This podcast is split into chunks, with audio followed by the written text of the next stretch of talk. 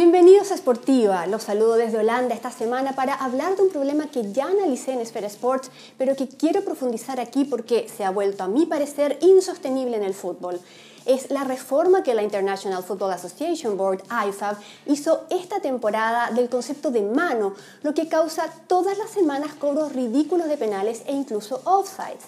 Pero antes de ir a la pelotita quería agradecer sus comentarios, también su respaldo y si encuentran que nuestro contenido les agrega valor, apóyennos suscribiéndose al canal, comentando y compartiendo nuestros videos en sus redes sociales y ahora también regalándonos uno o más cafés si quieren, como el link está aquí abajo en la descripción del Ahora sí, todo comienza con la nueva definición de mano descrita por la IFAB que va desde el límite de una manga corta estándar hacia abajo, dejando la porción superior del brazo y el hombro como partes legales del cuerpo para tocar el balón.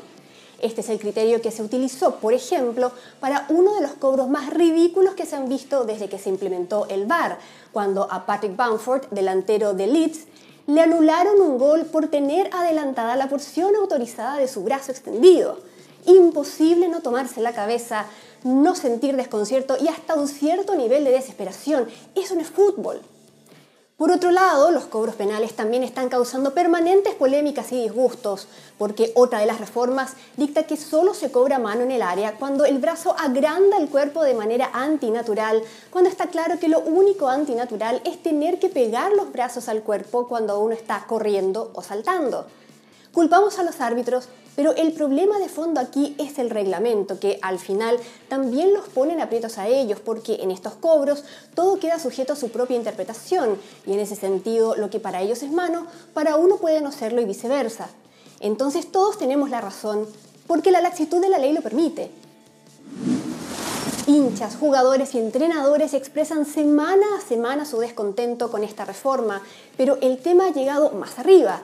Alexander Seferin, presidente de la UEFA, le escribió una carta a Gianni Infantino, su par de la FIFA, pidiéndole por favor terminar con esta ley para que los árbitros puedan volver a evaluar otros criterios en el cobro de mano en el área.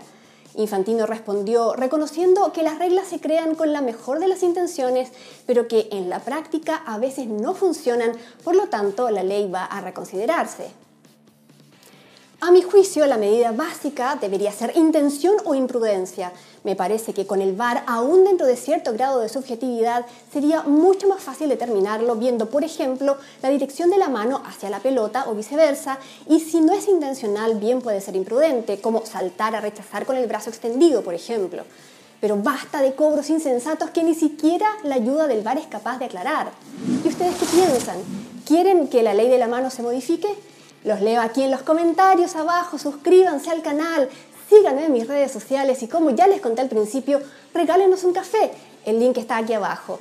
A nombre de quienes hacemos Esportiva, muchas gracias por su sintonía. Hasta el próximo miércoles. Chao.